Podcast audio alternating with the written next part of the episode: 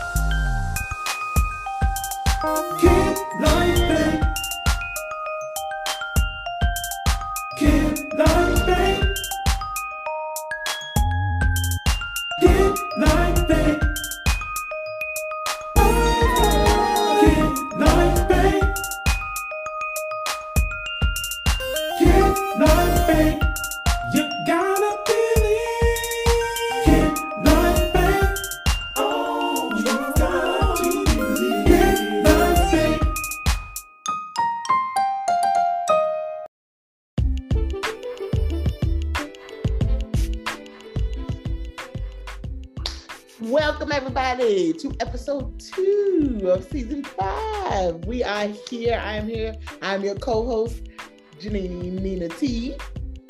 And I'm Alicia. Yes, my co host for the season. I'm super excited. We are back at it again, like we never left. And we are here to do one of, I think this is a really good second episode movie, even though it kind of got a little little deep while I was watching. But um, if you did not know, we are doing this week Captain Marvel. I did not do this in the last um, episode, but I normally do this little disclaimer. If you have not seen Captain Marvel, please stop this recording, stop the podcast, just stop it. It's okay, you can come back. Stop, go watch the movie, and then come back. Because if you are still here, we are already assuming that you have watched said movie so that you can just jump on in and listen to the conversation. Okay. So, um, yeah, so we're going to dig into Captain Marvel. Captain Marvel um, was, I think, the first movie after Stan passed because of the intro that they did, kind of like like the little thank you to Stan with all of his pictures from the Marvel movies. It's so so cute. Yay, thank you, Stan, for creating such a great universe. And we're about to dig into it. So we're going to start. Um, I started at the fighting scene, which was like right after she had the um, dream, which was basically a memory, right? She she a false memory at that, but we'll talk about that a little later. Um, so she had like an insight, little dream about herself, and she went to go kind of work off that energy and work off that anxiousness and that anxiety by fighting and training um, with technically her, I guess you can say, commander. And her com- commander is John Robert. I don't want to say his name wrong, but y'all, y'all know, y'all know her. The one she was fighting with in the first scene of the movie, right? And he said a bunch of quotables. Okay, it was a whole bunch of mm-hmm. quotables, and so I wrote down four of them. I think Alicia, you wrote down the same ones I wrote down. But what I wanted to do is I wanted to talk about each of these quotables and just like compare if we think they're like literally truth or not. Because sometimes when things are said, especially when they're said in the midst of action and fighting, they can be challenging words, but some of it be mm-hmm. true or maybe half true, or it can be proven true later on in the story. So we we're going to talk about the four things that were said, um, just so that we can dig in. So the first thing that he said was that you you are holding on to your past. You can't let go of your past. And yeah. he said, I don't remember my past. And he said, Well, that gives you doubt, and doubt makes you vulnerable. Mm-hmm. Alicia, what do you think doubt makes us vulnerable? Absolutely. Mm, how so? so when I heard it, I actually paused it, went back, and like, like boom, boom, boom, boom, And it Yeah. made me think about Jeremiah 29 and 11. For I Yeah. know the plans that I've made for you, declares the Lord, plans to prosper you and not to harm you. I feel like sometimes we forget that like the plans that we made for ourselves are not really the plans that sometimes don't align with heaven. And when the situation or what we're going through doesn't look like what we planned it out to be, we feel like sometimes like, dang, Lord, you have forgot about me. Like this is supposed to be my future. Like, do you really want me to prosper? Like doubt really makes room for the enemy. It's really honestly you don't actually can't even blame the enemy. It leaves room for more things to come in and you really talk yourself out of your destiny. So Alicia is already, you know, already hit where we go go in a little bit because this this really talked about doubt is a trick of the mind and the imagination. Like literally, it, it's a thought that uh, that can be or a suggestion that we can grab a hold to and when we grab a hold to and play that doubt and rehearse that doubt and not cast it down or think on the things that you know the scripture tells us to think on when we constantly rehearse these doubts it makes us vulnerable to the attacks of the enemy because we're so busy. And and and I want like you said it's not all about the enemy. Um it but it just makes us vulnerable and susceptible to anything really. Um we're we're not in a place where faith is leading us but most of the time when doubt comes up it's normally coupled with fear. Normally they're Yeah. normal, normally like a pair that kind of like walk together so like normally when you when that doubt arises it's normally stemming from a fear of some sort right a a, a that the doubt that i won't be able to um let me just take something in my life the doubt that i'll die alone is the fear that I won't have quality relationships that will matter or and or I won't have kids and all of those things, right? So it's normally coupled um, together and that coupling will have us stay in places too long. It'll have us hold on to things that we shouldn't hold on to. Um, and it's interesting that you brought up that scripture um, because the Bible never says that we know the plans. It says that God knows them. Exactly. And he never says, he never says that um, we will know the full plan. just says that he knows. So if he knows, then we have to be willing to align our lives with what he says so that we can see what he envisioned. And we are not, uh, I guess you could say, susceptible or vulnerable to outside forces because faith is our shield. It's literally our and it is our guard. Like take up the shield of faith. It's intentional that faith is the shield because when we put up faith, it blocks all of those other darts that would try to get to our heart, our minds, our and our imagination. We're gonna talk about imagination a little bit later, but yeah, that's a thing too. Okay, so the next line, nothing is more dangerous to a warrior than emotion. All right, go ahead. Hit, let's hit it. All right. So as soon as he said that, I was, it made me think about Proverbs 25 and 28. That a man who has no self control is like a broken down city with no walls. Come on. So here it is that they have raised you up as a creed, and you know you go by the creed laws and all this great stuff, and you have to go out there and you have to fight.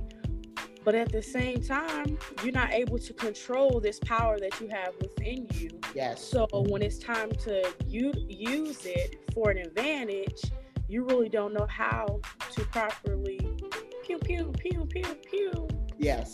verse it. Yeah. The the good thing about this is he distinguished in in this sentence that she was a warrior.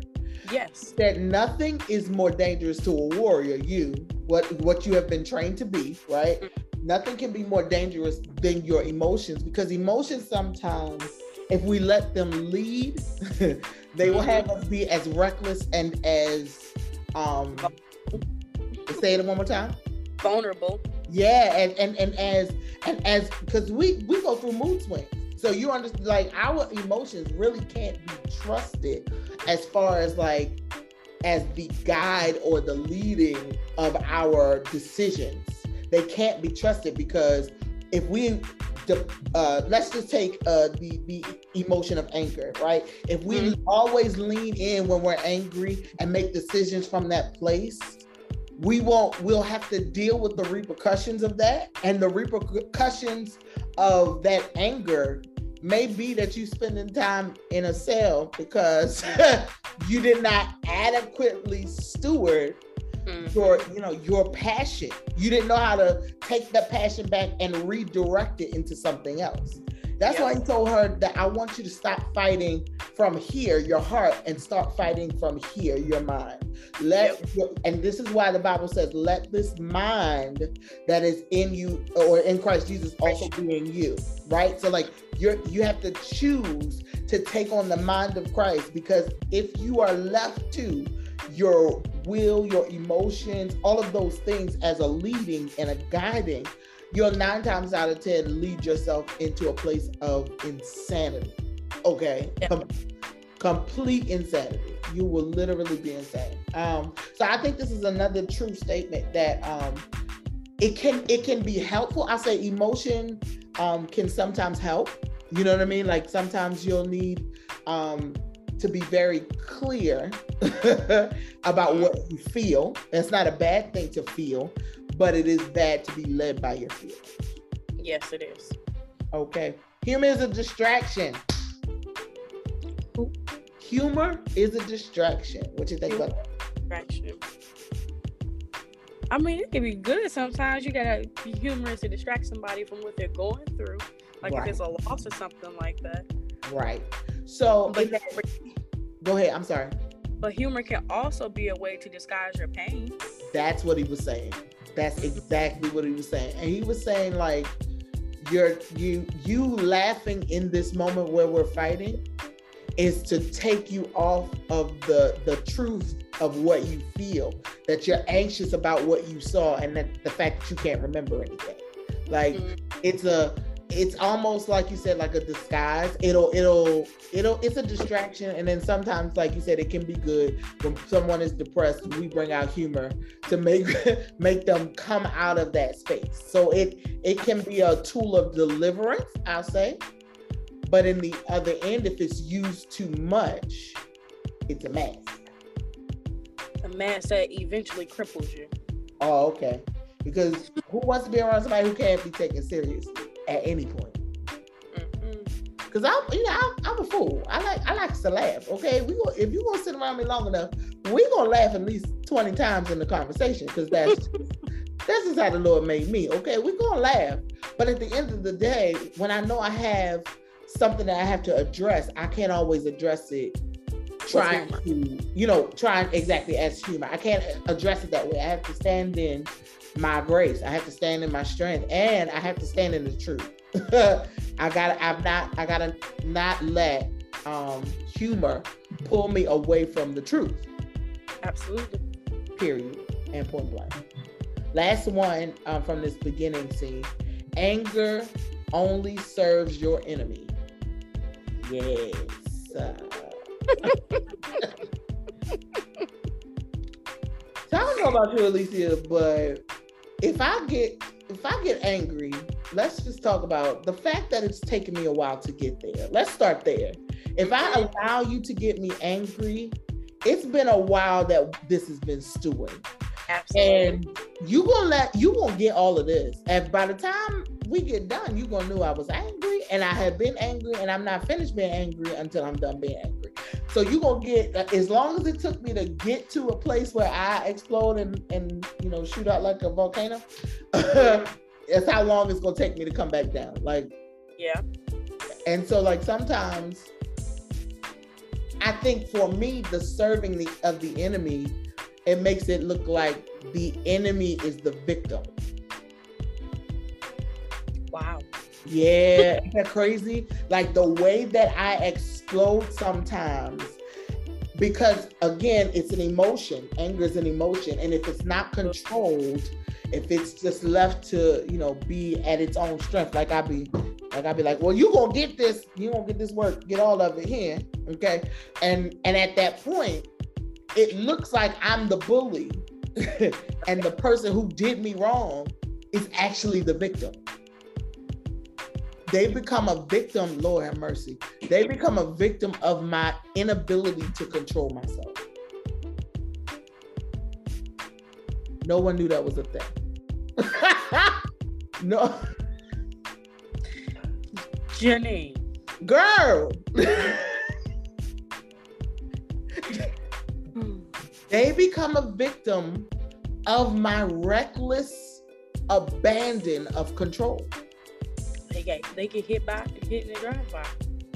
And literally and it looks like oh my god i just wish you you and, and everybody at that point when i go off because i i don't i don't have a lot. One one of i went on a when i went on a trip in europe one of the guys on, on the trip the second time around he said you know the one person i haven't seen get angry is janine. And because i haven't seen her get angry i'm actually very nervous because she in times where people went off and you know she just she just stayed real even keel. And i told him i was like it's because i know the damage that happens when i don't care. So i have to i have to yeah. be very careful because i know what happens when i don't care anymore.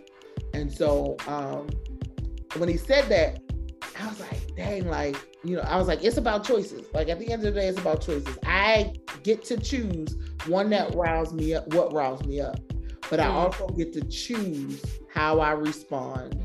Mm-hmm. If I need to respond, and if it's worth the aftermath of me going off, if if it's worth the damage that is created after I lose control.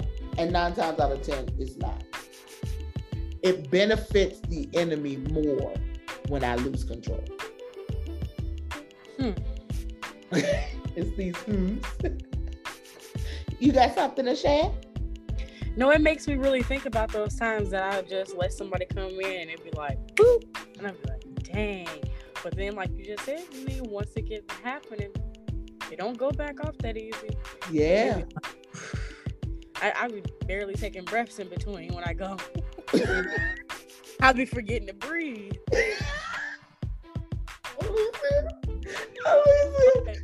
I've learned, like you said, to set those boundaries and yeah. control that energy that's around me. So be like, all right, Alicia, like, cool, you noticed it, you're aware of it. Here's that boundary, and you don't get to cross it. And I think that's a lot of like a lot of people's problem. We get these boundaries or we set boundaries and then we're passive when people cross like oh it's okay this is my first time setting a boundary no no no no respect that boundary because I don't want you coming in disrupting my peace. I work hard to be here. And when you work hard for that, you don't allow for people to come in to disrupt it. That's that is the truth. Because if we would stand firm on our boundaries, we would have lot lots less offense. Literally. Yeah. Because people would not um see people are habitual line steppers because we allow them to be, like you said, mm-hmm. we allow them to tell us that it's oh, I, okay. No, I was just thinking about what you said, allowing them continuously to do it or give you a response like, oh, I ain't mean it like that. Like, baby, no, you like 26 years old. You meant what you said. You said what you meant.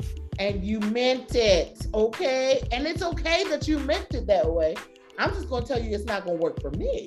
Period. Mm-hmm that mm-hmm. for, for me um i was just talking about this with my my family in certain relationships um, especially romantic ones there are certain things that i have to address because disappointment is a major thing for me so i'll be like okay listen this one thing that you're doing right here i'm gonna need you to uh, adjust that because this one right thing right here like this if you don't adjust this this is not gonna work and it, and it's because I have learned that staying quiet and giving in and letting people have their way means they will always have their way.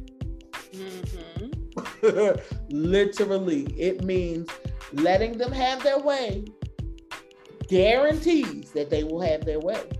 It almost guarantees that they'll have more of their way and stomping over yours, literally. So instead of letting it get to that point, like you said, setting boundaries and standing firm on them Firm. protects peace. And Mhm. peace is, I don't know about nobody else, but I can't afford to be missing no peace. Huh? Especially the peace of the Lord. That passeth all understanding, as the scripture said. Huh? You're not gonna take that from me. No, absolutely not. Not, not gonna do it. So those are the four in the beginning fight scene. And um, I think we served that all of those were like accurate statements. were pretty much very accurate statements, right? Um, and the next part kind of goes into that. Um, so I put on my notes that uh, Vers, who is you know Captain Marvel, our main character, um, but they know her as Vers in the beginning, um, engages with the Supreme Intelligence. Now, Yeah. the Supreme Intelligence shows up as someone who you respect or admire. Okay, first thing I want to talk about is how, and I, this is going to be a an, a personal conversation, um, just a little bit, because I want to talk about how God introduces Himself. Mm. So, if you can remember, do you remember how what your first introduction with God was like? Like, not the God that people showed you, but you're like your first introduction to God's voice, to His, you know, heart, all of that. What does that look like? The first time. You want me to skip over like you know him giving me prophecies and words for everybody else? You Okay. can. The first time that the very first time like I always had encounters and I had encounters with him like you know like he'll come he'll speak in a- the still voice and all of that. I had those. But like you said, the first one I gotta let you guys know. So um I was sexually assaulted about like two years ago, two and a half years ago now. And what happened was, in order for me to leave the hospital, had to take all these antibiotics. It was like 10 pills I had to take Plan B's, um, the STDs, STIs, AIDS, all this stuff. And I was like, I walked out feeling depleted. I walked out feeling empty. And in that during that time, I was working all the way out in Lagrange, so that was like 45 minutes to an hour from where I lived. Um, and I was in undergrad still. The medicine, I had to take these like I had to take like four pills and the morning in between, but they were so harsh on my body that it caused me to regurgitate everything. So I had made up in my mind when I told the police officer at the hospital, he said, usually in a case like this, you can't return back to work or to school because it'll have a negative effect on it. I said, and I looked at him and I told him, I cannot go to work, but to give up school, I'll die. And he looked at me and he was like, go to school. And before I could even get back into school physically, I was lying on a bathroom floor. Everybody had left, went on to work. Um, it sounds kind of rude, but it's the truth. They carried on with their lives, and I and in that moment, now that I look back on, I needed it. I was laying on the floor, and like I I could not move. I barely could breathe by myself. Everything, and I was like, this is what death feels like, huh? And I was like, wow. I was like, but God, I'm not ready to go. And he was like, he literally told me like, you don't have to. And I was like, okay. So my papa was bringing Gatorade, but how where I was at at that time, I had to get up, put on shoes and clothes, and walk down. But mind you, I've been laying on the bathroom floor and trying to suck on ice cubes to give me something, give me some energy, and yet and still that wasn't working. And God literally, I literally felt God's presence like help me get up off that floor. Like every breath that I took, it was like literally God breathing back inside and breathing back inside me. When I made it to the door, I was like, God, I gotta walk down this like this basically this long path, but everything feels so heavy. And he was like, I got it. I made it out the door and back, and when I came right back in, I collapsed and slept the rest of the day. Jesus the Christ of Nazareth. You never know. First off, let's just let's just start with you never know people's stories. So it's intentional that you engage with you know not only people on a level of you know like church and stuff but just engage with people as people you know what i mean and mm-hmm. as brothers and sisters and family you know because that's what we are we are the body of christ we are family and engaging with people's story you find so much strength into mm-hmm. not only what god has brought them through but who he showed up to them as. So yeah. who God showed up to you as was not only a healer, but he literally showed up as help. like yeah, help came from the Lord. Literally very present help in the time of trouble. Like scripture was no longer just scripture. It was actual it was all action. Physical help. Yes. That is amazing. That is amazing. Do you recall so like in Samuel um and let me do mine first. Let mean, um, and mine, mine was, I had been around church forever and ever. Amen. Um, but I think the first time I remember hearing the voice of God, I was in, so weird. I was in the shower, and I was just like, you know, get ready for church, and I heard the very familiar scripture: "To whom much is given, much is required." and I didn't know what any of that meant. I just knew I heard it in church a lot, right?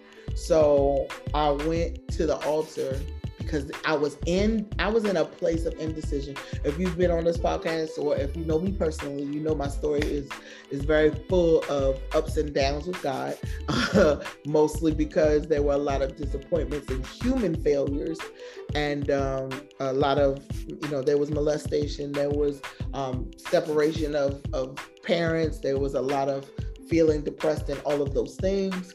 Um, but when I was 18 it was like God was winning my heart. Like he literally was winning my heart. He was like, before you decide to either one harm yourself or find yourself in all of these other people, places, and things, I want a chance to love you. Like I want the chance. So he was like, I've given you much.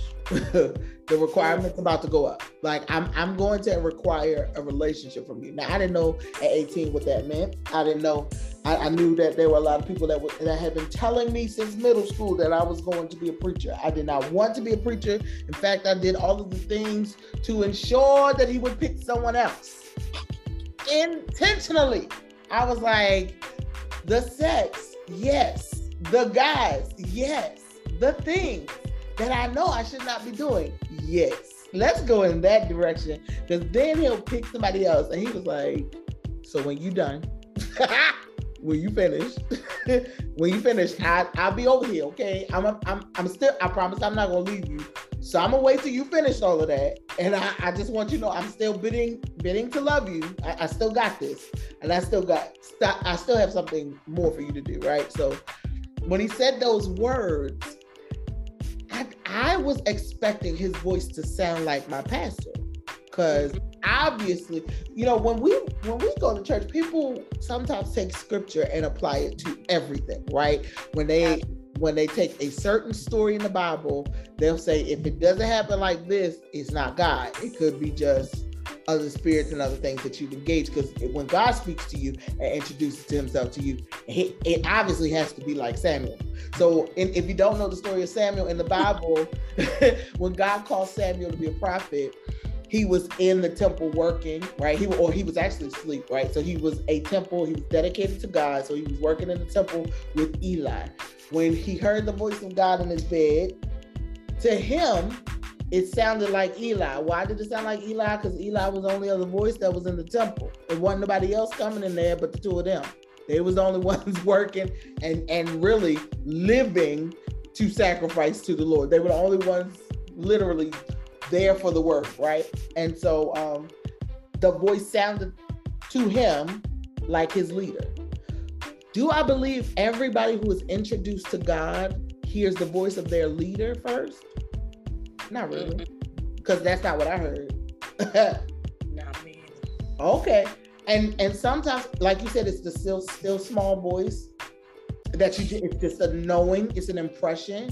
And then and that's how he introduces to you. Sometimes he introduces himself through your intuition. Like just just that knowing, that gut feeling that you just like, I can't shake this. I gotta go that way. It's literally Holy Spirit trying to get your attention and, and guide you by way of your gut feelings. But but I think that the Father is as remember, he that winneth souls is wise. So I think the Father um, has different frequencies depending on what you need at the moment. For you, you needed the still small voice um, to come and literally help you and bring rescue and deliverance in a very real situation, right? For me, I needed some, I needed a little stern. All right, you've been doing this church for a while thing, and and it's cute what you're doing, but it ain't what I, I'm requiring. It's not what I need. I need more from you. Come out of there. And it was it literally sounded stern. It didn't sound like my pastor, but it did sound a little stern. it was a little it was a little star. For for you who is list, who are listening to this podcast, I would ask the Lord to reveal Himself to you, literally um, and to show you his real heart. Because again, sometimes when you're reading scripture, you feel like you haven't heard the voice of the Lord because it didn't sound like your leader, and somebody told you so that you would listen to their voice. I'm we're gonna talk about manipulation in a little bit, but somebody manip- use that as manipulation so that they could uh, be the controlling factor um, in your life. And that is not always the truth. It's not always the truth. It doesn't have to be the voice of your pastor. It can. It can sound like an authority figure. It can sound like your intuition. You just have to. I, I would say be open to do what the scripture says, which is try the spirit by the word. okay. If it ain't, if it don't line up with his character and his word, it's all right. You you you done heard something else. It's okay. It's all right. But the Lord does the, the Lord does introduce himself in many different ways as long as we are open to receive him. Absolutely. Now she said something about serving with honor. Do you want to tackle that? Because I think you wrote that on a note. Let serve well and serve with honor. What does that mean to you, especially because we talked about last week about you serving others and mm-hmm. being willing to serve others, right? Being in a place where you were just like, yay, okay, I'll serve you. This is what the Lord wants me to do, right? yay! So, what the but what does it mean to serve with honor to? Mm. To serve well and to serve with honor. I like counting it, really just counting it an honor that the Lord is using you in that capacity to tell you the truth. Because I'm, I always joke around. Well, people think I be joking around, but I'll be serious. Like all I be doing is want to be used. Like you want to put on a volunteer team, I'm all right. You ain't got to give me a stage and the lights. I go, I go do something else. Um, so the, the, serving the well portion, I honestly feel like those go together. Because yeah. in order to show you honor, I have to operate in excellence in a sense. Um, and I also, when I heard that served well and with honor, I also thought about it's really all for his glory and for his honor. So with knowing that and having that in my mind, it's like, all right, it's for his glory and for his honor, and I don't want to mishandle God's things. So I'm gonna make sure that I do it to my best ability in a sense. When I tell you you you in the spirit on the Lord's day. All right, so y'all know I like scripture and stories in scripture because they they they literally bring out principles like this. And when I, I ain't gonna hold you, when I first read this story about David, Janine Michelle Thompson was like, Nope. Okay, so it's I'm gonna tell you the truth because it's a scripture, um, it's a story in the Bible uh, where David is being pursued by Saul, right? And this is right? Saul has went buku bananas in his mind. He's, you know, got a tormenting spirit that David really has served him to um, get him get it relieved from him.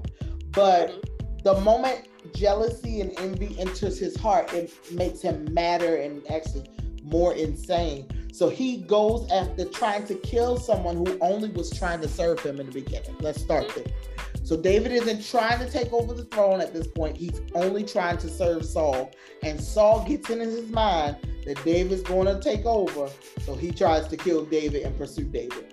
Um, it was a point where they get to a cave and Saul is relieving himself in the cave. Mm-hmm. Baby, when David realized that he could really kill, and the, and the soldiers that were with him was like, "Well, the Lord has given you the victory. Go ahead, go ahead yep. and chop his head up. Okay, go ahead and have you a fillet of Saul, right?" Mm-hmm. And so, and so I, that is so dumb. What? Not a fillet of Saul. it's, the, it's the fillet of Saul for me. Anyway, so so he goes and he cuts off a piece of his robe and he tells him literally this is the the lord has spared you. I got close enough to take your role because i wanted you to understand that i'm not going to kill the lord's servant right? And even when his warriors were like what are you doing? This man is trying to kill you. He's trying to pursue you. He's for multiple times he's been trying to kill you. He's he said he's gonna stop and won't stop. He's crazy. You gotta take him out. Every time he had the opportunity, he chose not to. And this is what he said He said, I will not touch whom the Lord has anointed. Yeah. I was yeah. like, wait, yo, hold up, pause. King Jesus, let's talk because I got a question. Um, you mean to tell me that it pleased you for him to not kill a man who was trying to kill him. Yeah. Whoo, the weight of that. Definitely. But he saw the reward of heaven later. Yes. Because vengeance was the Lord's. Yeah. And this is what I, I wrote in my book when I was reviewing that story, because, you know, I, I did a book called The Great Exchange. And one of the exchanges was vengeance for honor. And the one thing that I said, girl, listen, it's a listen. You can't talk over the fact that you just said that. Vengeance for honor. Yeah, yeah, because it was a real opportunity to get even. And instead of taking that opportunity, he took the opportunity to honor. So the Lord, when I was, you know, read, because you know, I I got I gotta ask OG questions, right? Because it don't certain things don't make sense to me. Like, what? Why? Why? Why are we doing it this way? Like, help me understand. And the Lord said to me something very clear. He said, "What would he have benefited? Benefited? What would have benefited David if he had started his kingship, his reign? Because it was already guaranteed that he was going to be the next king. But if yeah. he had killed King Saul, he would have started his reign in a reign of what they would call treason. Yeah. He would be known for treason instead of being known for being a giant killer, for being one who served and honored Saul, even for being one um, who continuously was a warrior.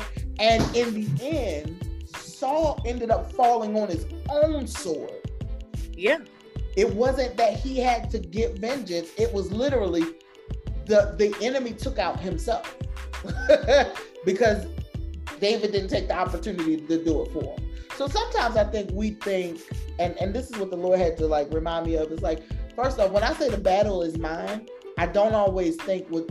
It's not that I'm going to take them out. It's that sometimes they're going to do it themselves. Absolutely. Their own madness will be their ruin. Sometimes, like sometimes it may be that their judgment comes from me, but most of the time it'll be that the consequence of their decisions is that they handle themselves. What you trying to kill them for? They gotta watch you eat. Huh? What you trying to kill them for? What you? What do? You, it honors me that you would choose to not get even and yeah, let yeah. handle it. So when she said serve well and serve with honor, the first thing I thought was, okay, I got I gotta serve. Not only do I have to serve with a spirit of excellence, but even if they aren't an honorable leader, it doesn't mean that I become a dishonorable servant. Yeah. Period. Point blank. I'm not in control of them, I'm in control of me. So I get to choose how I serve. I don't get to choose how they lead. Period. All the crazy doing these random hand moves. If y'all can see me, anyway, moving on. yeah, it, it, just adds to all of the, the crazy that is me. Okay, so point number three, because we're only on point number three, my God. Jesus. Lord. Okay, so I put the next part I went to was the first mission, which was um when the Skrull, the Skrull, the the they they were you know going to relieve the operative. They were going to save or do a deliverance mission. Yeah. And save this man from Skrull influence and attack. What they didn't know was that they were encountering a species of people who were masters at manipulation. Not only were they masters at manipulating themselves as far as like what they looked like, their appearance, but they were masters at manipulating memory. Yeah. now we're gonna talk about they weren't the only manipulators, they were just the ones that we were introduced to first, right? Mm-hmm. Now, my question that I wrote down was Is there any good that comes from manipulation? Mm. Child watching this movie, I would say yes. Ah. We gotta untwist it and bring it on out. Um, you know what? I'm going to say yes. All right. And I'm, and I'm going to say yes because when I used to work in this specific area, mm-hmm. um, I knew that the people that were there had an all out against me. I knew that um, it was like, hey, if we can get rid of her, we can do whatever we want in here. We can have free range. We don't have to go by, you know, making sure that we look a certain way to these people, making sure that we're able to have things on supply and demand. And I knew these things, but going back to the last statement, I knew that because I didn't expose my hands and what I knew, it really brought the Lord honor and I ended up being promoted. But I knew I had already knew the conversations but I act like I didn't know. And then in and sometimes in conversation, I would tell them certain things to reel them on in. So they're like before I get to this location I used to work at, they've already had like them a little powwow. When I'm not in the building, they've had them a powwow, but ne- and nobody ever knew what Elisa knew. So they never knew that I knew that this one, this one, this one, this one, and this one all were together and like, hey, the first time she slipped, if she late too much, if she eating on the counter, if she like, we gonna keep tallies on it. We gonna basically try to build a case against her so we can go and present it so we can get her out of there. But vengeance is the Lord's. Right. And so I feel serve though. That is good. That is good because again, not only does it so I wanna I wanna bring the definition of manipulation because mm-hmm. you know me, your girl has to look up everything because that's just who I am as an individual. Um, and every definition that I found said this one word influence. It literally talked about the misuse of influence. It was like if you are manipulating and controlling something, right? You have some sort of influence over it. Okay. Mm-hmm. You have some kind of way leading some kind of connection to it and some kind of um, influence with it, right? Yeah. The good that I found in one recognize is that one, if you can recognize that yeah. someone is operating in manipulation, you are that much closer to being free from the reign and the influence of it. Most of the people when people uh, most of the time when people engage with manipulation they don't even know it's happening. Yeah. Okay? Most of the time when people are being manipulated as brown said manipulated okay? Okay when they are being manipulated they don't even know what's going on. They, they're not really privy to the fact that this person's influence is steering them in a direction that is self serving. Now, I was thinking, because again, I had to, I, I, when I looked up the definitions, they were talking about control. Mm-hmm. And in some instances, we don't manipulate, but we do have influence. Mm-hmm. So if I mm-hmm. recognize that they are using their influence wrong, what I also recognize is that they have taught me in reverse how to use influence. Okay, so they didn't teach me the right way, but they taught me the wrong way, which taught me the right way. You understand? Yeah, they, absolutely. Yeah. They didn't. They didn't show me how to honor God with my influence. They showed me how to honor me with my influence, and by way of that lesson, I gotta reject honoring me and honor God instead. Yeah. Because some lessons do not come the way that you think. Some lessons come by way of learning in reverse. What they did, I will not. how how they behaved, I will not. How they loved, I will not, because it's not love, it's control, it's manipulation. It's not really love at this point. I'm yeah, that's a whole nother that's a whole nother lesson. But the good that comes from manipulation is that when you can acknowledge that someone is trying to steer you in a self-serving way, yep. you get to choose to one serve well and honor God and not honor them. But in honoring God, like you said, He will promote you. And most of the time, when he promotes you, it's in front of everybody that tried to steer you in the wrong direction. Yeah. Him, if if if if you honor him publicly and in secret, there are a lot of things that God will literally blow your mind on how he rewards you openly. Elisa's business is in a testament to that. That while she, while they were trying to steer her and get her out, they really just were setting themselves up to be not only without a worker, but to put in the earth another entrepreneur. Thank you, manipulators. You're and dumb. Training ground. Thank you for the training ground. Yeah. You showed me how to do this right by doing it wrong. Yeah. by doing it wrong but they manipulated to get information and we we know a little later that their intentions were a little bit better than we thought because the way we're introduced to them we're introduced to these Skrull as uh technically as the villains right the villain. yeah. we think that they are the the killers and they the, they're the evil people because they can they just trick you and the weird part, I'm gonna go to the next point. The weird part is that while they are manipulating, they end up changing faces and they manipulate her memories. But the good that came out of that, uh, I also got to say this the good that came out of them manipulating her memories is she didn't know where to find them.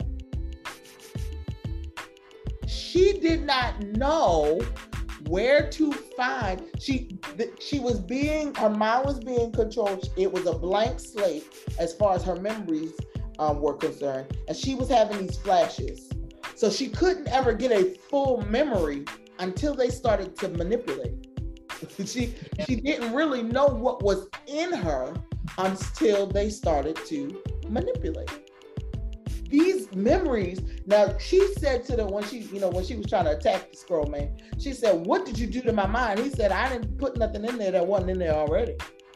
Yeah. I ain't give you no new memories. I just showed you what was already there. And she realized that there was something she was missing. That the, even in this state of them controlling what she, you know, what she could see and, and that there was more there than she thought. She had to get down to one, figuring out what these Skrull were trying to do with that information, why they were trying to, to track down Lawson, why did Lawson live in her brain and she had no idea. Like, what you say, girl? like Lawson, why are you living in my brain? What you here for? And I don't know you you have not on, Lawson. not only are you in my brain but you've showed up as supreme intelligence so i honestly respect you and honor you and i have no idea why i honor you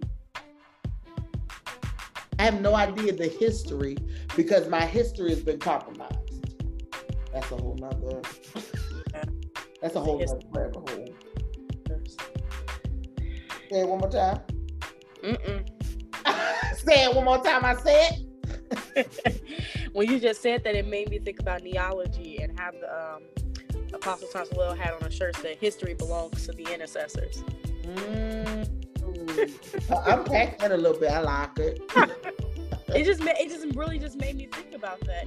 How they took her history and they made alters alterations to it to yeah. basically be able to control it. Exactly what you just said to control it, but it never belonged to them. It belonged to her. They had robbed her of her right to remember. Yeah. like her place. Oh, okay. Not and not remember for a sulking purpose or remember, you know, so that she could never move forward, but to remember what happened to make her who she was. Interestingly enough, and I'm gonna try to move on because this this can go an interesting kind of ways. Um, when when the Skrulls first started looking at her memories, do you like their reaction? I don't know about you, but their reaction cracked. Hilarious. Oh my god. Wait, wait, wait. Go back. Go back. Go back. Go, Wait, wait, wait, wait. Sit it back again. Sit it back again. I'm like, bro, you in a commentary. she can hear you and her thoughts still. It literally was like, focus, focus. Who are you talking to me? Do you hear that voice? What is that? Like, they were, and the fact that he was saying, like, when he started, when she's, when they had the human memories, right?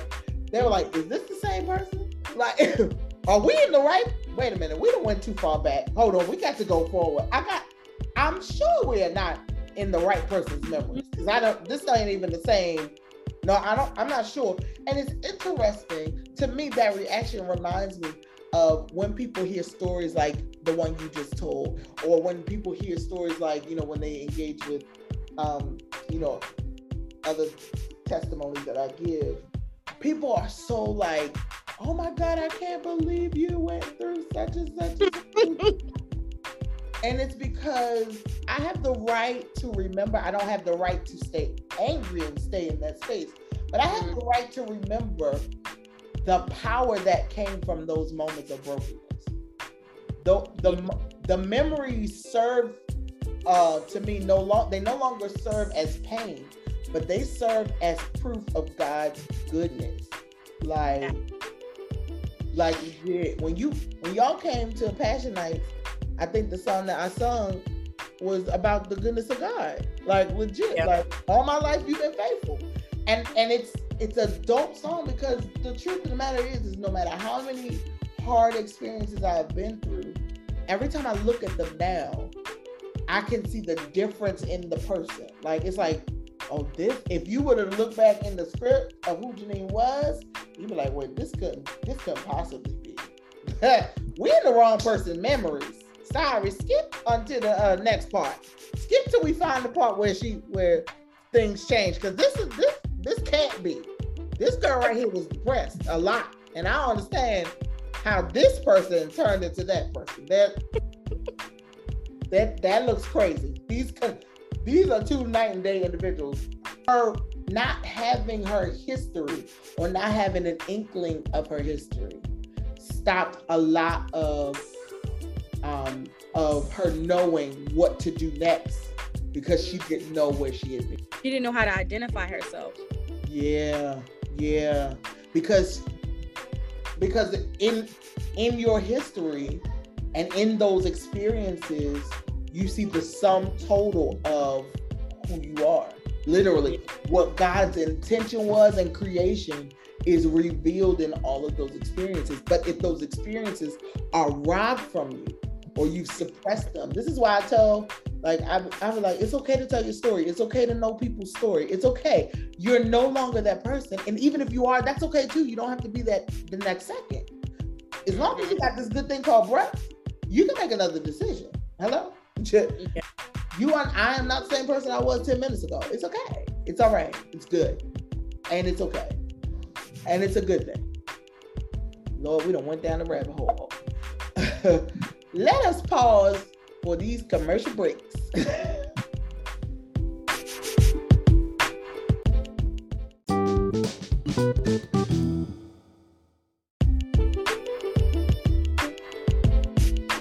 so point, um, as a result of getting away from the Skrull, right, and trying to to get to Earth, figure out to the next planet, and planet C53, which is Earth, trying to figure out what the next plane is, how to stop it, all of those things.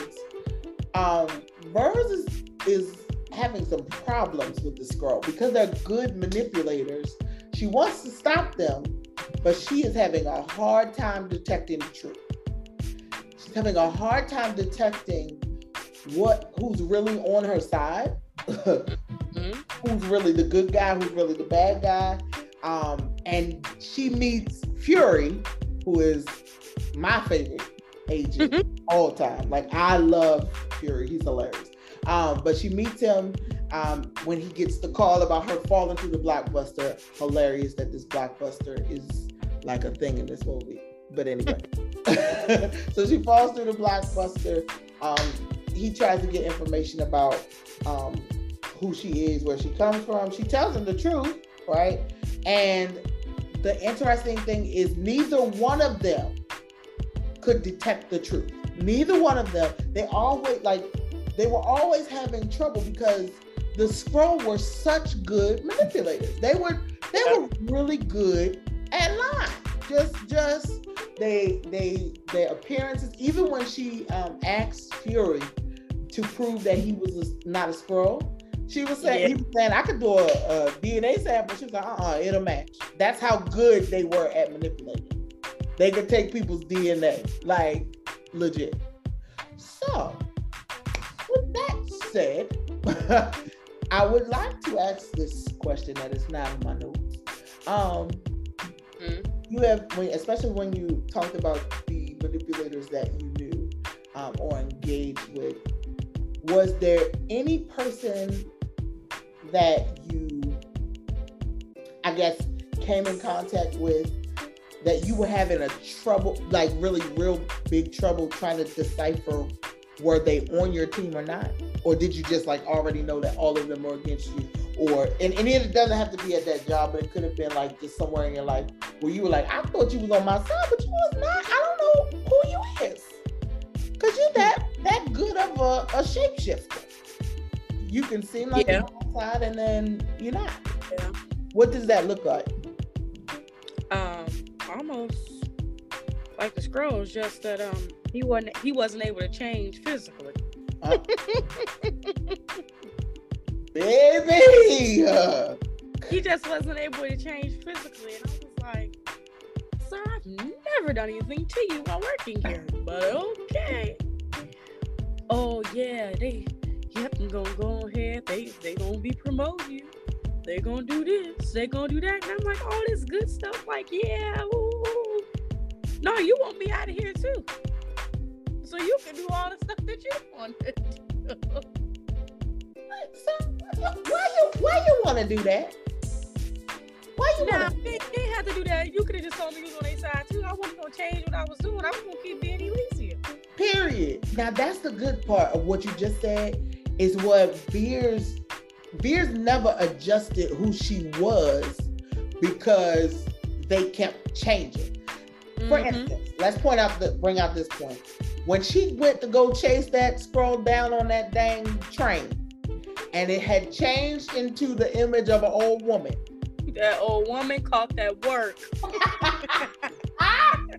and the people were looking at her like she was crazy. They were they were appalled. I mean, how you gonna slap this old lady? But she knew that it was a Skrull because she saw the lady get off. Mm-hmm. She was like, "Oh no, I know what you is, and I'm not going."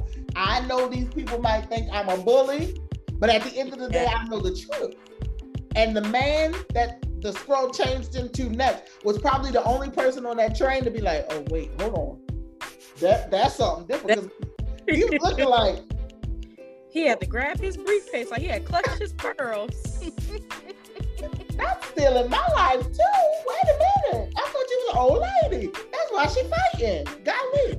And I think sometimes like again, when we don't, when people can't see what we see, right? And and they don't have the intel that we have, they can be like, well, you just didn't have to go all the way in like you didn't have to do it like that. And it's like, no, actually, I did. I can't change who I'm called to be because this person has a nice personality. It's still manipulation. Because go ahead. It's all right. We we free. We talk about whatever we want. Guys, I'm big on showing honor to to my leaders or my or my leader. But child, a battle with being an armor bearer. They be like, listen, you don't smile. You not clapping. You ain't shouting. I'm on my post. Yes. You all are not seeing what I'm seeing at this angle. Yeah. You all focus on the word and the speaker, and I sit a certain way where I can see who I'm armor bearing in the entire room. Yeah. If you get too close, yeah. then you gonna have a problem. If I see you shundada and your shundadas ain't adding up, and the Lord done revealing stuff to me, I'm gonna come visit you in the spirit. But I remember when um because you know I armor bear my best friend, but when it comes down to ministry assignments, it's all that's all cut, all that's cut. Right. I remember um we had this was like after the one year anniversary, and I believe that we were in Cincinnati, Ohio again. And somebody came came out there, and um, she was a part, and she was serving and all that great stuff. And she pulled me aside because I was like, Lord, I had gotten to a point where I was like, you know what, Lord, I'm gonna lay this down, and I'm just gonna come off my post and I'm gonna guard it, and I'm gonna let everybody have free range so that everybody can see that no, this really does leave this individual depleted. This does come up with these attacks and all that, and then I got convicted, and I was like, okay, now I gonna do that. Yeah. Not doing that, with not doing that, that individual came back and was like, the Lord, you know, really checked my spirit in the service because I realized that this individual that you're serving, she's very open. She loves the Lord, people, Lord, the Lord's people, the Lord's people, and their well-being and all this. But you understand that people are coming to just take, take, take, take, take, yes. take, and they're not even doing anything with the last impartation that yes. she's made. Yes. So I apologize, wow. and I was like, wow. And yep. and what we learn is that other people's reality is not always the truth. It's just how they see things. Mm-hmm. And I mm-hmm. can't adjust my life based on what they see just because they see it.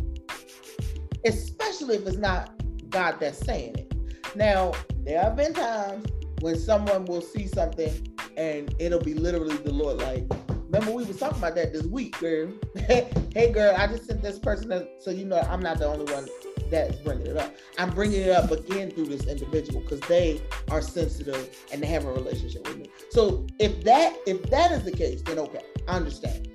Got it. Thank you. I received the word of the Lord. I'm gonna go ahead and talk to the OG about how I can adjust. Absolutely. If it's that I, if it's just that you want me to be a certain way because it appeases you, I'm not obligated to give you that. I'm obligated to serve in my role and be me. Woo! That was a heavy one. So the same uh memories, because what they said was that memories uh for Skrull, they could only pull up recent memories. They weren't able to pull up history, like you said, right? They weren't able to pull up history for the individuals that they were trying to pretend they were or who they were trying to pretend they were. Um, and because they couldn't pull up history, the way you, you could tell who you was dealing with is if they had enough memories to prove that they were who they said they were.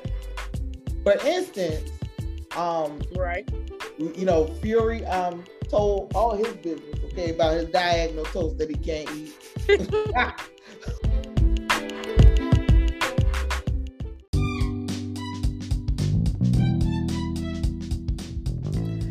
Hello, everybody. It's your girl Neena T, and I'm here with a Pause for a Cause.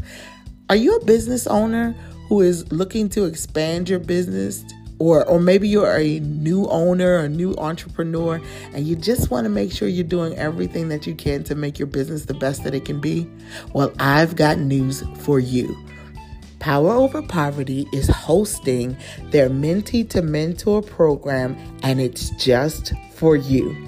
This program is six weeks of jam packed information where you can learn how to structure your business while accessing business funding, learning tips and tricks from all of the experts. Now, registration is already open, so go over to www.poweroverpoverty.net and make sure you sign up. Uh, make sure you get all that you need to get so that we can do business the kingdom way.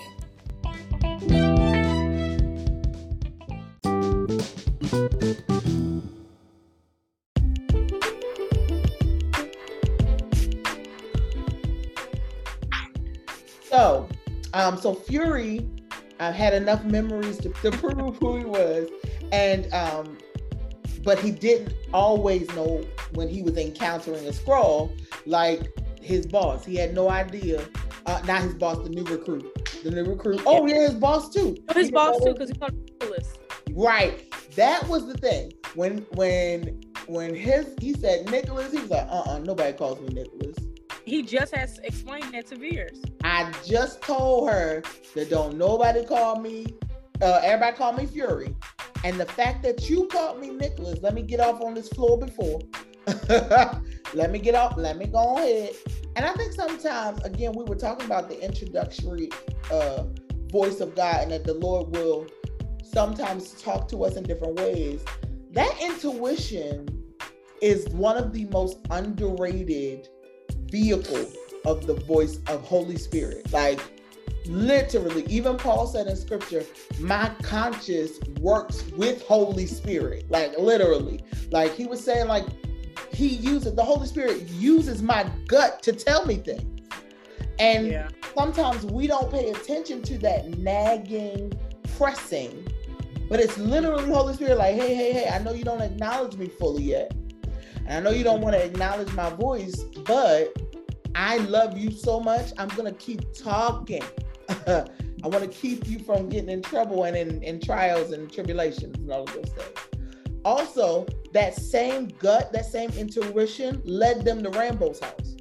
Because when they were in the um, plane, Vers was like, well, the one person that we can talk to must be the last person saw us alive. Let's go ahead to Rambeau. She ain't know nothing about, couldn't remember Rambeau only mm-hmm. remember the snapshots of the memory, but she didn't remember how close they were. She didn't know really their relationship because she couldn't have access to those memories.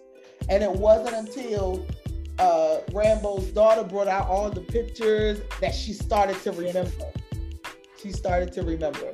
Um, and I think that God sometimes, like you said, not only houses the history with our intercessors, but literally, he will literally give those people who have been with us, who have been covering us, insight on how to bring us out of moments. Yeah. Where we could get lost. literally lost. Mm-hmm. Um yeah, go ahead, go ahead. With that, I actually put um I don't know where it said in scripture, but I remember my grandmother telling me this growing up, and then when I gave my yes to the Lord, that out of the mouths of babe shall come the truth. Her daughter actually was encouraging to her when it was time for her to go into space. She was like, "No, it's too dangerous." She was like, "You gonna give that up to come sit on the couch with me and watch Fresh Prince? I can go sit with Grandma and Papa. You go ahead and go." Like, no. Right. And she looked at her like, "Dang, where did this come from?" It was always there and she had to remind you of who you were and your assignment. Absolutely, because sometimes like we can be in a way of being so long and being a mother, right? She was like, yeah. "Oh no, I got to take care of my first responsibility."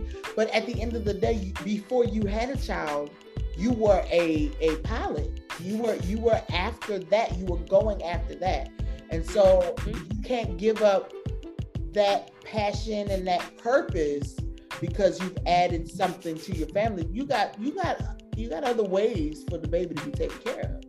I said the daughter remind her of that as well. Yes. Like my my grandparents got me. Don't don't use me as no excuse. Okay. Listen. Don't don't use me as a reason as why you're not gonna be all the things that you, you were called to be. And can we say that the daughter had kid like faith because she knew that she believed that her mother was coming back, that the mission had already like it was going like you were gonna win and you're gonna come back and tell me all about it. Period. Okay. Why? Why? The reason why I love talking about Disney movies is because none of them end with the um with the mindset that things don't get better. You know what I mean? Like in the mind of a child, the impossible is just a, a, a all you need to do is put space in between the impossible to make it impossible. Legit. Like the the, the word itself says I'm possible. If if we would just learn how to put put where put the space in the right place, we can see the impossible things to turn into possible things. Literally, the things yeah. that we think are impossible are very much possible. But most of us older people have become realists and called ourselves believers. Mm-hmm.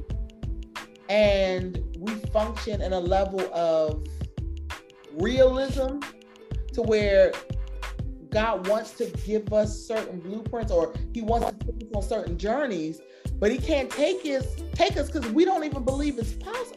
We don't even believe there's more, like Belle said, than to this provincial life. Like we don't believe that there is more out there than us ju- doing the same thing over and over and over again. We feel like sometimes as adults, we need to find comfortability.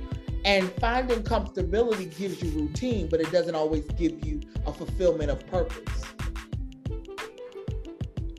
Most this of the time. Yeah, most of the time, fulfillment of purpose is right on the outside of your comfort zone. I said, This is true.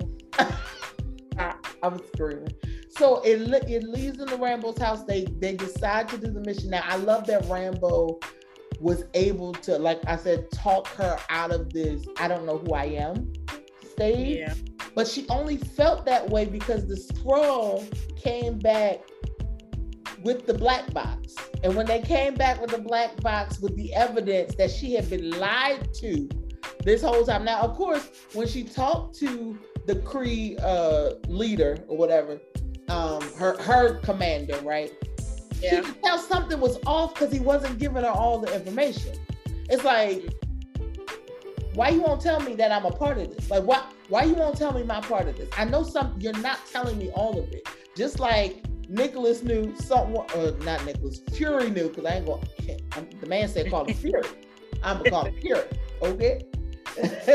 but Fury was like, uh uh no, no, absolutely not something ain't right here. This man that is that I've been serving is not my leader. That's not my leader. I know that mm. there are some parts that are missing.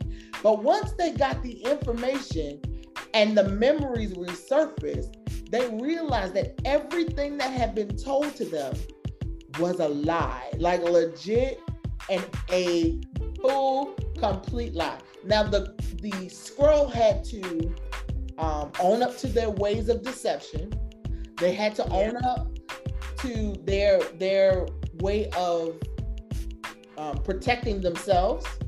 Looked like manipulation to other people, right? It looked like manipulating other people so that they could protect their their race, right? So that they wouldn't be killed off. And she was like, he was like, literally, like, I was afraid because you didn't kill off twenty of my my good uh, uh Skrull. Like you didn't kill my people. Twenty of my innocent people you done killed off. You don't kill them off, so I gotta make sure that you are the right kind of person like Lawson was. When she found out who Lawson really was and what Lawson was trying to do, she was like, "Oh snap. I'm I'm in a I'm in a conundrum here because I thought I was Kree and I'm human. Mm-hmm. I thought I was Kree. They raised me to believe, or they trained me to believe that I was Kree. I'm not Kree, And now that I know I have this power in me, but I still can't control it. I don't know what's going on. I'm not I'm not sure of who I am. Everything I know is a lie. Like she had a mm-hmm. moment where she, everything was unraveling, but her friend was like, "Uh-uh, no. Let me tell you first off your real name, huh? Forget Vers. You are Carol Danvers. That's your name. I know who you are. Period. okay. Talk about. I want you to talk about um, a little bit because we talked about community. I think a little bit on the last episode. Yeah. Um, talk about just a little bit. Uh, um, if you want to give a story, or if you want to just, you know, just just share what it's like um, to either have to be that community to pull people out, or to be the person who needs the community to say, uh, hello, before you unravel, because you dealing with something before you unravel, let me just go ahead and reaffirm you. Talk about the importance of good community. Let, let's get into it. Actually, what you just said fits me on both ends of the spectrum. Okay. Um, when coming in and serving, you wow, I didn't, yeah. People can be like, dang, you really love your leaders. I do love my leaders. But before you were my leader, she was my best friend. Um, coming in that, like I I had come out of that dark place. But when, after I came out, I was like, you know, right, now that I'm out of agreement with this, then um, who is Elisa? And it was like I had to go on a journey of redefining, or not redefining, um, realizing who I really am in my DNA makeup and having somebody to journey with you, it helps you to stay, you know, not on like a narrow path, but just stay a course. Like not to, you know, fall back into that old way of thinking. And that's something that I believe is really important when having community. That they don't excuse that behavior or they don't let you use, well, this is how I always was and this is how I've been and this is how I was brought up. They don't let you, they don't allow you to use that as a crutch or an scapegoat when trying not to operate in your full capacity. Yeah. That journey of finding yourself is a it's a lifelong one because I don't think anybody gets to a place where they have a PhD on them. As uh, Madea said, uh, Madea said in a, in a play that even when you get married, you're marrying about five people.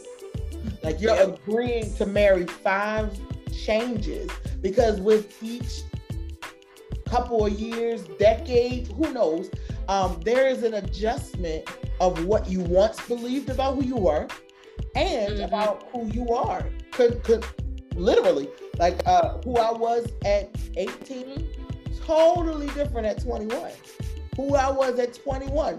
Totally different than 35, okay? But the, the relationships that I entertained at 21, please. Absolutely not at 35. No, I don't have time. I don't have time. I don't, I don't want it. No, goodbye, sir. I hate your guts. No, not, not. some of them the Lord is working on me to forgive. Amen. Hallelujah. But the truth of the matter is, is that there is an adjustment, and there has to be, there has to be people who are. There are some people that are only on certain legs of the journey, but there are some people who are willing to go the distance, and literally honor those people who go the distance with you. Honor those people, and really, when they tell you what they know, believe them. You are no, you you are a, you are annoying. You're a pain in the butt, but you never give up. But you never, you know, you you be getting on my nerves sometimes. Yeah, I know I get on nerves because I get on my own nerves. So it is what it is. Amen. Hallelujah. But what you one one thing I can tell you is that you're genuine. Absolutely, sure. I believe you because you've been on this leg of the journey with me. You've walked this walk with me, and not only believing them, but believing that God is right when we come to the agreement that no matter what we once believe, what God says is actually the truth, it'll yeah. stop a lot of our uh, vulnerabilities and susceptibilities to a lot of other stupidness. I'm just saying. Very true. Because clearly, clearly he'd be right. I ain't gonna preach, Lord. I'm never gonna preach what I'm doing. Preaching. I mean, just got lit.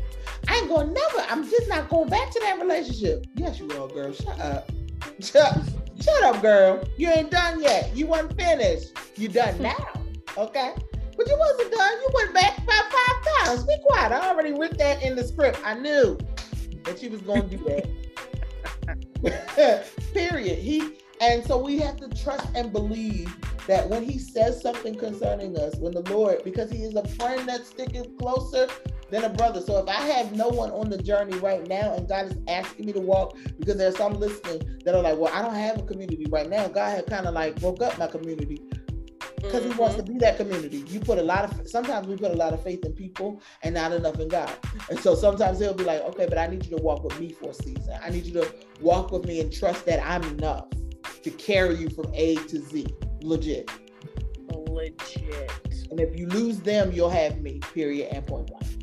Okay. And people have to understand that literally, like what you just said, a season. Seasons have to change. Like winter has to come, fall has to come, spring has to come.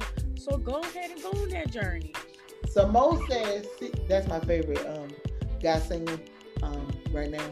Brian McKnight is still probably a number one, but number two is Samo, like Thomas fell backwards. If you never um, listened to his voice, he got he got a, a whole orchestra in his throat. It's amazing. But he said, he said in the song Seasons, he said, seasons change. We don't stay the same.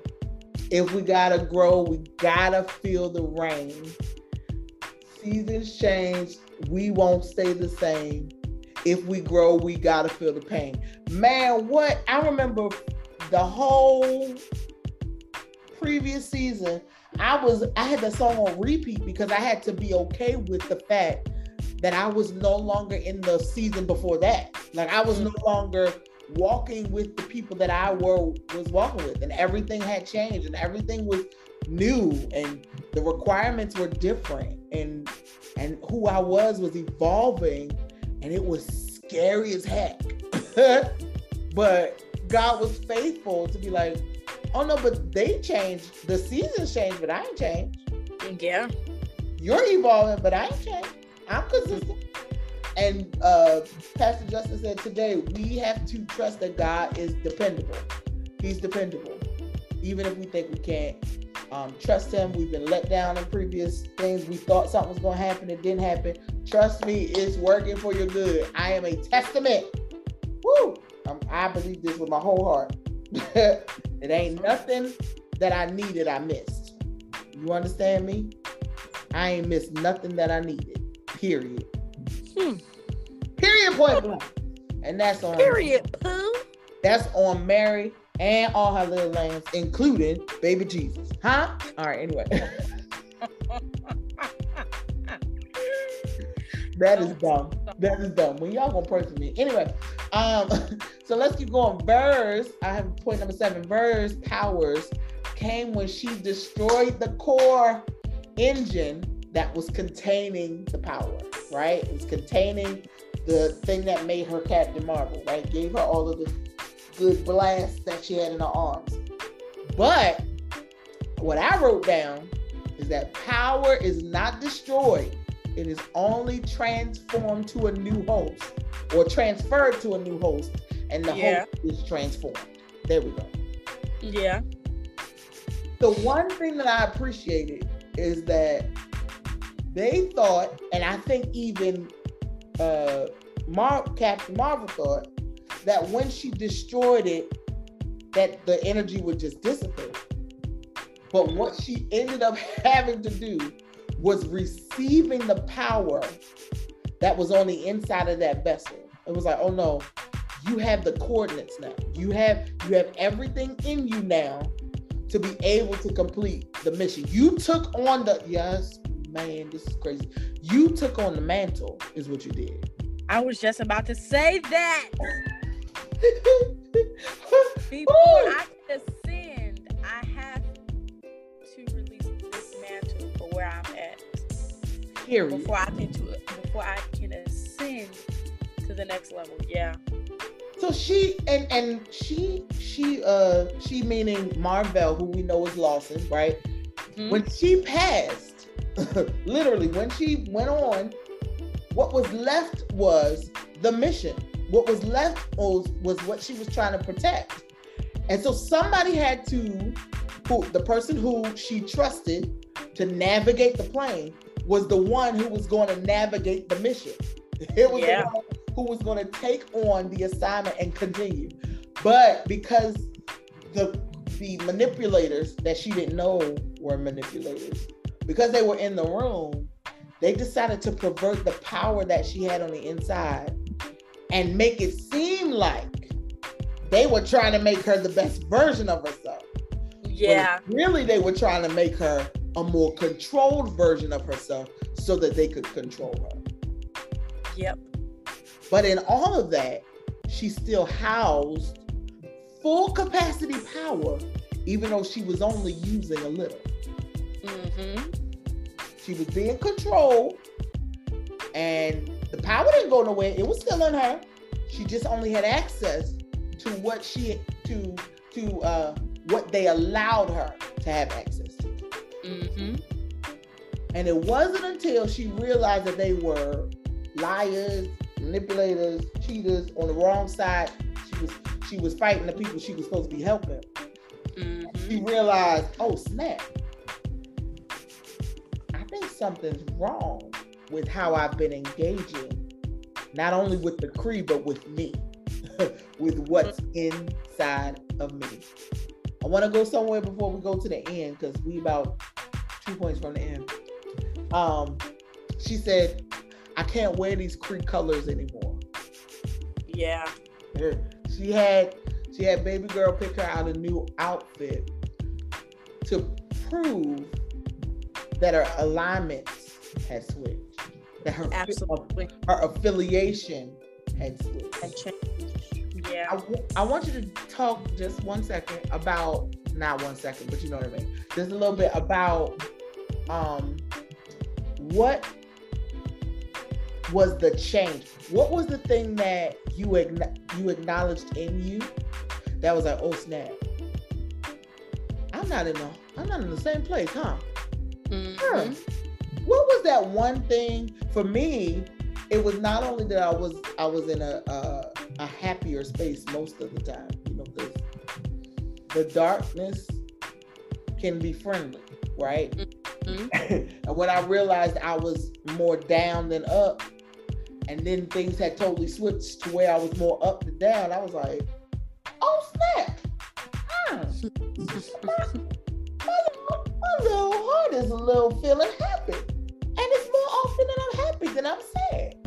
Mm-hmm. Interesting.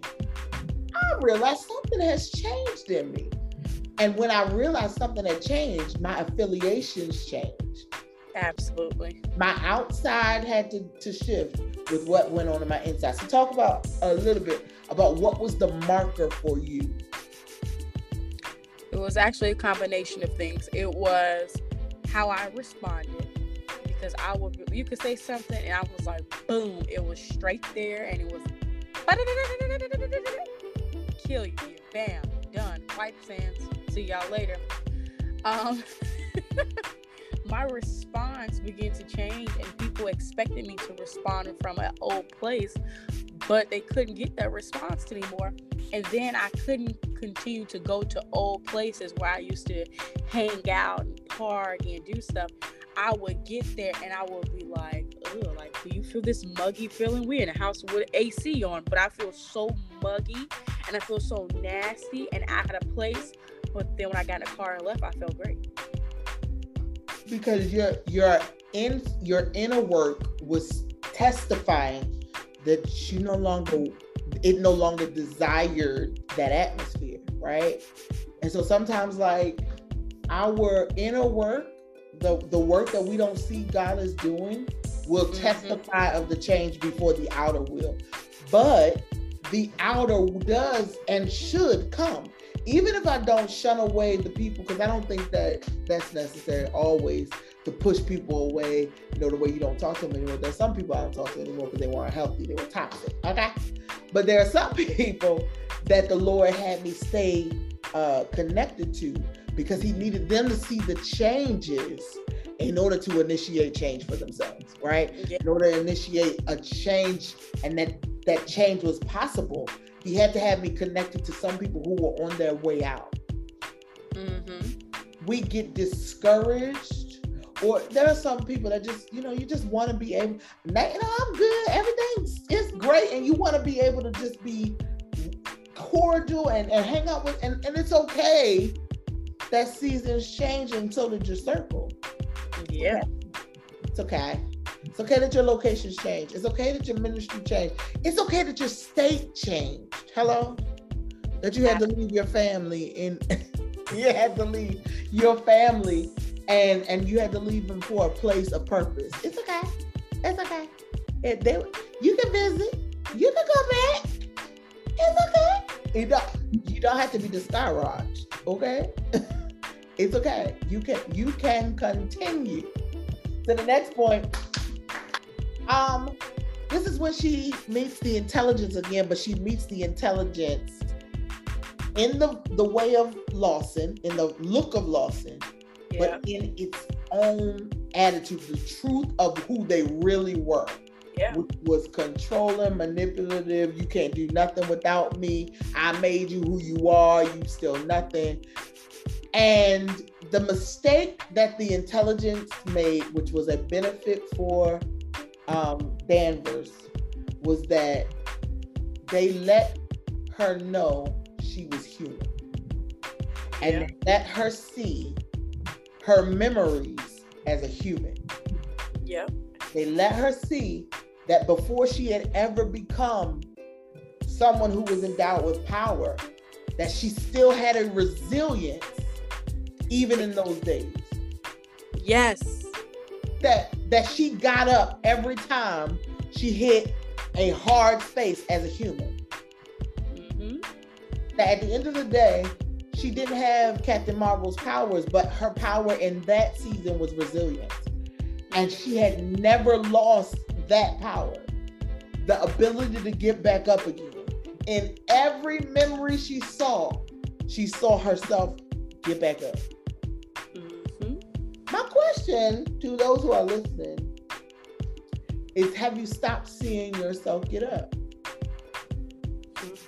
It's very possible that you can only see the trauma, the tragedy, the accident, the issue, the the past where you know you had a problem, but you don't see that through all of those problems, the one thing that was that was never broken was you. You made it through a hundred percent of those things you went through. You made it through a hundred percent of every trial and tribulation period. Elisa talked about manipulation. She made it through a hundred percent of those traps that were set against her, huh? Mm-hmm. And not only lived to testify about it, but lived to thrive in her lane. Period. You made it through you a whole survive out here in these in this piece. You feel me? Like you're not out here just living. You you have literally testified to what Jesus did. A huge comeback story. Like that you can be down and people can think you dead, but that don't mean it's the end just because that's what they think. It's not the end until it's the end. Period. Yeah. So number 10, and my last point is um, you know you really won when you stop trying to prove that you won. Yeah. This was the the the the end of the movie, really. But there was a point where um, what's his name? Jan Jan Dago, Yon-Rogg. I hate that name. It's horrible. Ugly. Anyway, he's a he's an alien, so I'm sure they don't care about what I think. Anyway, the writers do not care about what I think. Anyway, um, when he was like, "Man, you are amazing and you I always knew you had it in you. And now you get to prove that I was on and she blasted him with that blast. Okay. After she took off the piece that was controlling her. Oh. They thought it was controlling her. Oh, okay. Cause really, her allowing it was the part that was controlling. Because really, at any moment, she could have plucked it off. Mm-hmm. She never knew she needed to pluck it off until she figured out everything was a lie.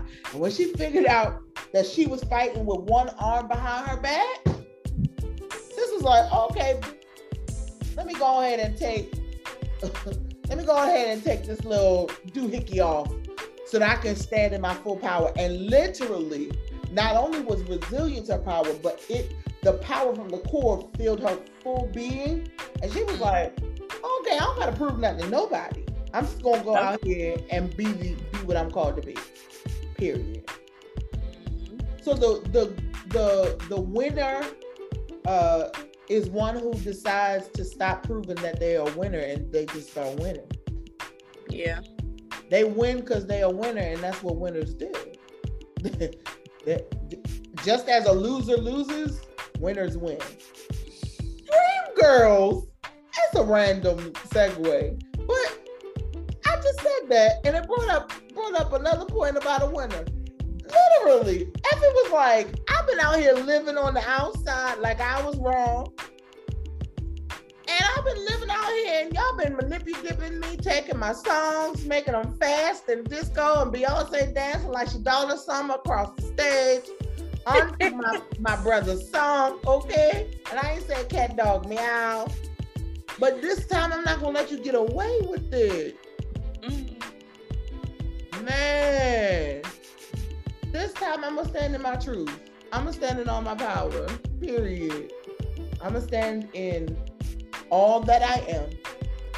And as I stand in all that I am, I am guaranteed to win. Period. Elisa said it last week, and we're gonna reiterate it this week. You always win. Period. Because the fix fight. Okay. And what does fix mean? It's set up that way. Okay. It's set up for you to win. All you gotta do is fit that role. Be you intentionally, unapologetically, and do what you're supposed to do. Do what you're called to do. If you're a writer, write. If you're a singer, sing. If you're a cooker, cook. That is dumb. A cooker. That is so stupid.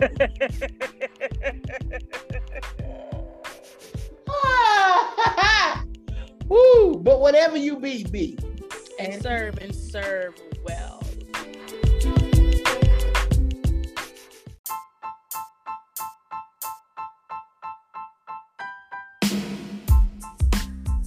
That was absolutely amazing. Thanks for coming on the journey with us, and I hope that you join us next week for some more fun. If you have never listened to Kid Like Faith before, wherever you happen to be listening, make sure that you like and subscribe to this podcast and share with a friend so that they can come along the journey with us as well. Oh, and please stop and leave a review so that other people know how much fun you had listening to this beautiful podcast.